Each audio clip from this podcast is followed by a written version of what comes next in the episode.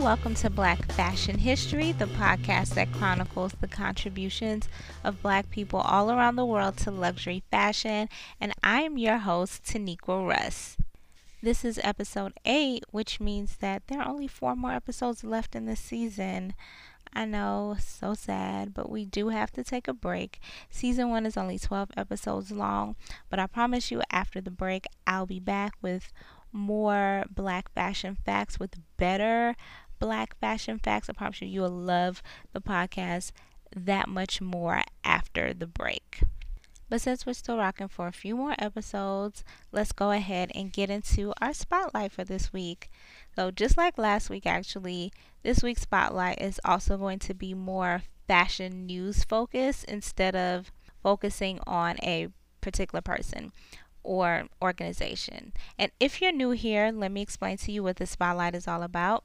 Spotlight is the moment at the beginning of the show where I highlight a person or organization or platform that is really supporting black fashion culture that's paving the way for black creatives in the fashion industry uh, and they're pretty much just doing their thing to help black creatives this week, however, our spotlight is focusing on a news story that highlights black fashion history. So, how many of you guys, and I'm saying how many of you guys, like y'all are sitting right next to me, but I'm going to pretend, so you pretend too. How many of you guys are familiar with Black Opal? I know most of you should be if you shop at the drugstores or if you are in Walmart or Target, you've probably seen Black Opal. Well, Black Opal is one of the largest black owned cosmetic companies in the world, and it has just been announced this week that they recently acquired Fashion Fair from Johnson Publishing Company. They announced that they would be relaunching Fashion Fair with a capsule collection as the brand initially launched in 1973. So, for those of you who don't know, Fashion Fair is a subsidiary of Johnson Publishing, and Johnson Publishing is the company that's behind Ebony Magazine and Jet Magazine. And they started out, well, Jet's not Jet, was it Jet? Yeah, Jet specifically started out as one of the only publications, if not the, no, the only publication during its time um, its inception to document black life. So, Mr. Johnson, he wanted to create a magazine that was similar to Reader's Digest or Time at the time of its inception that really documented black life and black people just being. There weren't any publications out there like that. And so Jet Magazine was birthed from that, and that launched the whole Johnson Publishing empire. To take it a step further, Mr. Johnson's wife, Eunice Johnson, she launched Ebony Fashion Fair, which was an annual fashion extravaganza. I wouldn't even call it an event, but it ran from 1958 all the way until 2009, and it was a traveling fashion show that traveled across the country and to other countries, and it showcased black models and black designers. And the reason why Fashion Fair was so monumental and such an important piece of black history, black fashion history, is because it really uh, solidified the place of Eunice Johnson, Ebony Magazine, and black models and black people within couture. So, to just give you a really, really shortened version of the whole story, Eunice Johnson spent a lot of money with a lot of designers overseas and just you know, purchasing these custom one of a kind couture pieces, some pieces that the designers would make for her were things that they wouldn't even normally make for their clientele because, you know, us as black people, we're very colorful, we're very bold, we're flamboyant, and that's the kind of things that we like to see in fashion show. And that's what Ebony Fashion Fair was known for, for its flair, its over the top, its extraness. And a lot of these designers these French designers and these haute couture designers didn't really make things like that, but they would make them specifically for Eunice Johnson, and she would have them in Ebony Fashion Fair in the shows. And if you've ever gone to one of the fashion fair. I think the most recent exhibit was like a 50 year celebrating fashion fair, was traveling all around the world. They showcase some of these one of a kind designer pieces that were only owned by her. So that's just an example of the power of not only the black dollar, but the black influence in luxury fashion. The show also highlighted black designers and black models. And out of the show came Fashion Fair, the cosmetics line. And that was a line that was created to address the needs of the black models in the show because there wasn't makeup that could match their skin tones, you know, the same problems that we have today. So Miss Johnson created Fashion Fair, the cosmetic lines, and that became the go to cosmetic line for black women for a very long time. Like, if you ask your mamas and your aunties, I can guarantee you, I will put money on it that they would tell you that fashion fair was the thing. Like they either use it or they've heard of it. My mom does not wear makeup. I don't think she's worn a drop of makeup in her entire life. I don't even think she wore makeup on her wedding day. But she can tell you all about fashion fair. That's how big of a deal it was for black women. Now, fast forward to 2019, and earlier this year, Johnson Publishing went bankrupt, and so they had to sell off a lot of their photos. And they have the largest photo archive of Black life ever. And so they had to sell off a lot of those things to, you know, settle their financial woes. So I was very saddened by that, that all of that black history, in a sense, is kind of just stopping. Like, you know, the, this publication, Fashion Fair, uh, Jet, Ebony, all of those things have been around for years, and it's such an important part of Black history and I hate to see it all go away. So I was very excited that Black Opal was going to be taking over Fashion Fair. They're the largest black owned cosmetic company right now. And so I think it's only fitting for them to take on another legacy brand and to rehash it and to remind people of its prominence in black history and to reestablish it. So I look forward to seeing Fashion Fair come back to life. I was never old enough to experience, you know, the greatness of Fashion Fair during its heyday, but I'm excited to be a part of that to say that, you know, my mom and myself and my aunts we share this moment in history and you know this brand that has been a part of our entire lives it's black brand specifically we can say that it's been a part of you know generations so definitely excited about that. I'm gonna make sure to keep you guys updated on how that goes. And if you don't know, or if you've never heard of Black Opal or Fashion Fair, Johnson Publishing, Jet Magazine, Ebony, I encourage you to do some research.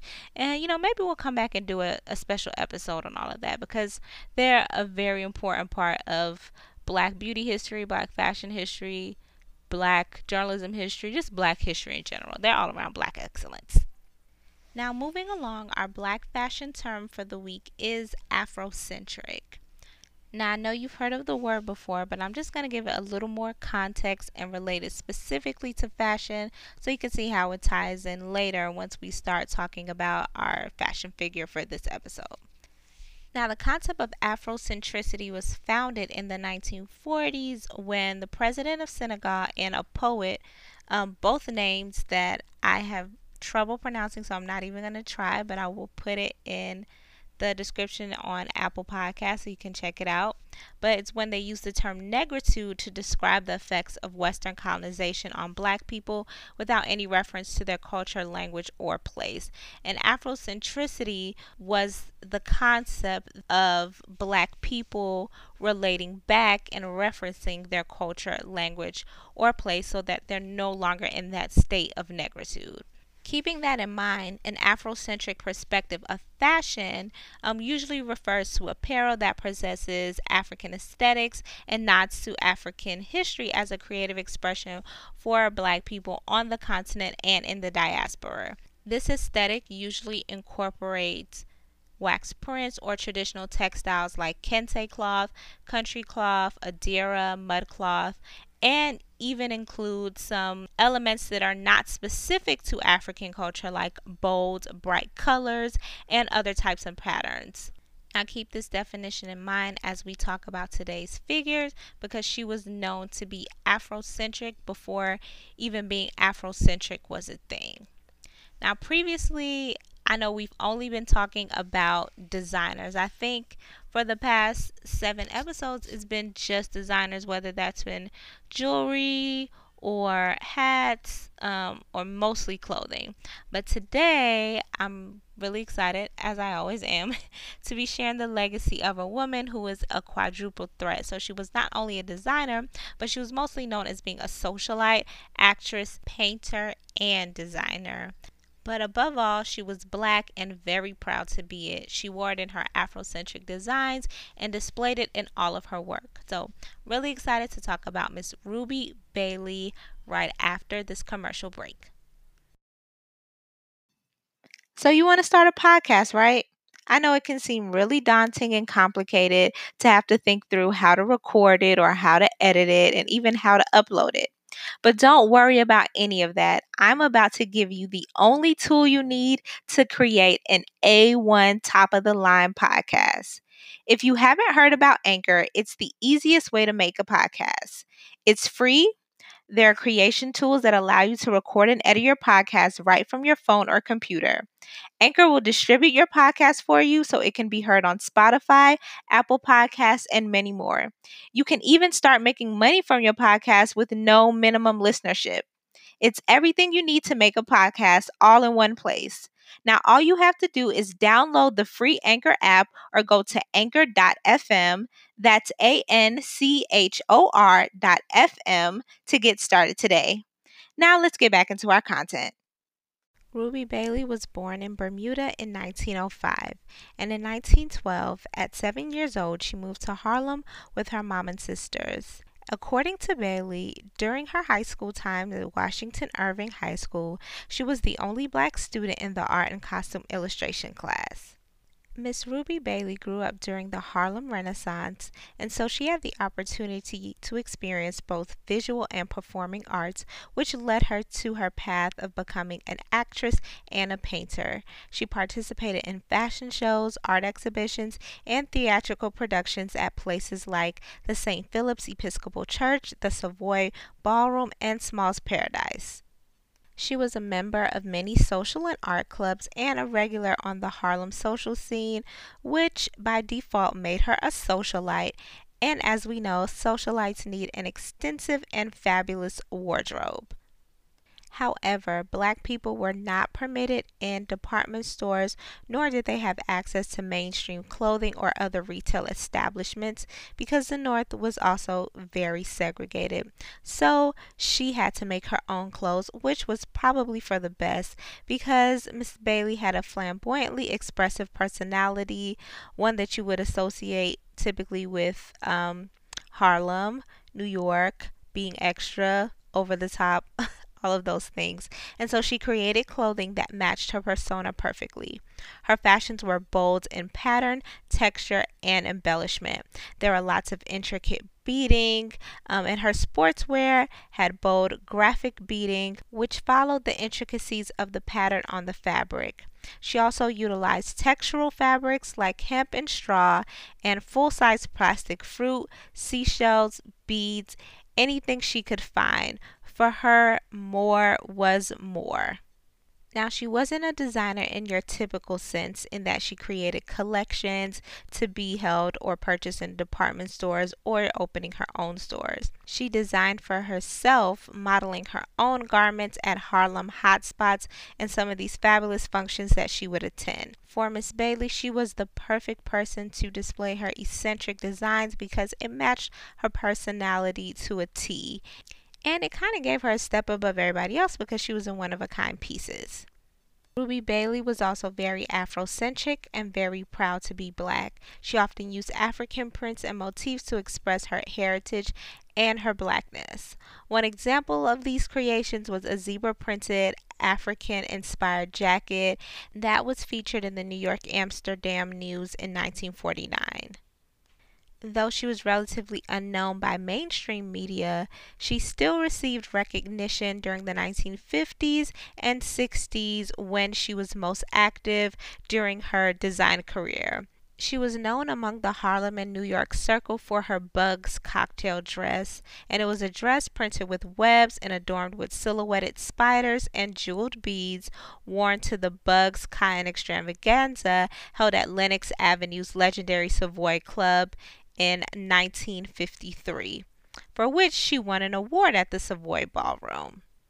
Ruby Bailey was also a member of the International Ladies Garment Workers Union as a master beader. In 1949, Hollywood costume designer Adrian saw some of her designs at the St. Regis Hotel and chose her or chose them to be adopted for his designs. She later worked for him as a professional beader.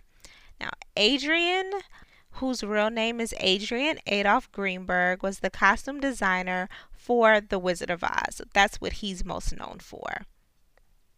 In the same year, civil rights activist and educator Mary McLeod Bethune invited Ruby Bailey to attend a conference in Harlem's Hotel Theresa, sponsored by the National Council of Negro Women.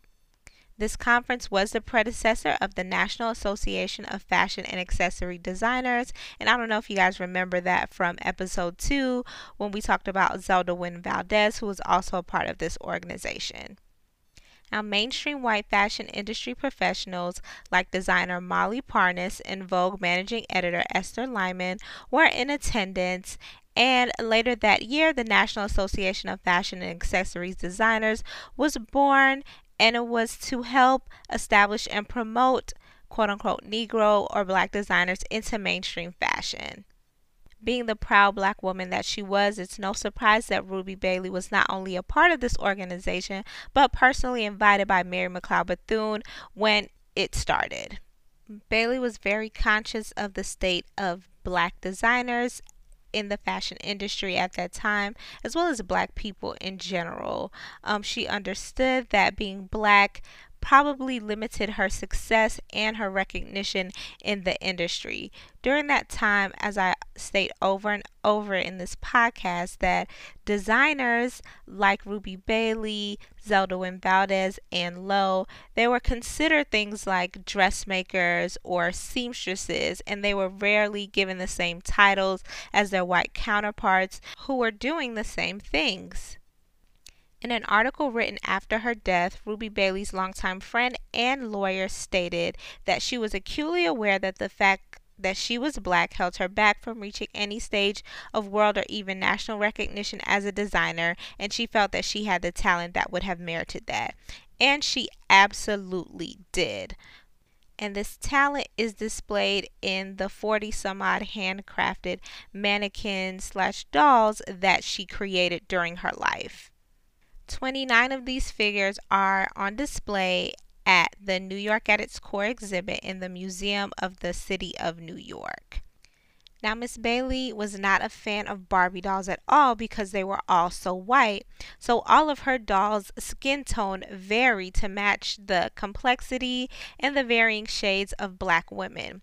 All of them looked completely different. Each was one of a kind, and they all had on makeup, lipstick, nail polish, lashes, hair, like a full look and she created beautiful designs for them. She dressed her dolls in beaded gowns, leather suits, fur coats, African inspired clothing, um, and their hairstyles varied as well. So some had afros, cornrows, short blonde bobs, and each of the hair, the makeup, and looks were appropriate to the character or the persona that she had created for each doll. I mean, I'm telling you, some of them had snakeskin boots, sandals, gloves, jewelry, like the whole nine. It was a look. Now, there isn't much documentation on exactly how many dolls she created, but 29 of them are in the possession of the Museum of the City of New York, and 40 were found in her apartment after her death. But the point is, she created or she handmade each one of these dolls to represent herself and her different personas, as well as different black women that she admired and knew in her life. It is my personal belief that these dolls were a representation of black women in general. We are all different. We come in various skin tones with styles, different hair and personality. And I would even venture and go a little bit further and say that it's a somewhat of a creative commentary on the personality of black women, specifically, you know, Ruby Bailey.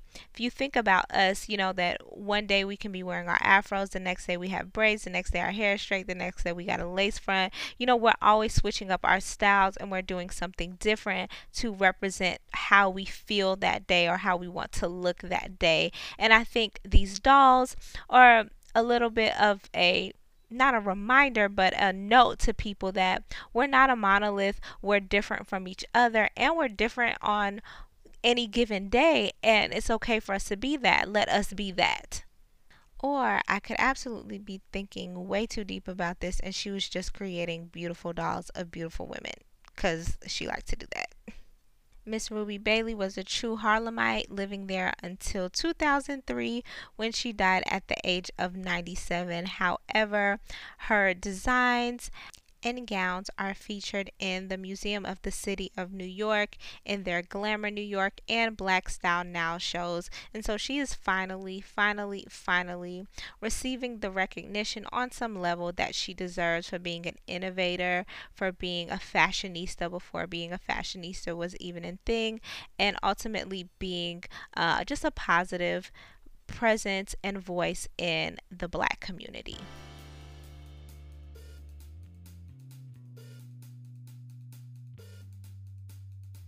And that's all I got, guys. Thanks again for joining me for episode 8. If you love this podcast, please subscribe or follow or whatever you can do on whichever platform you listen to.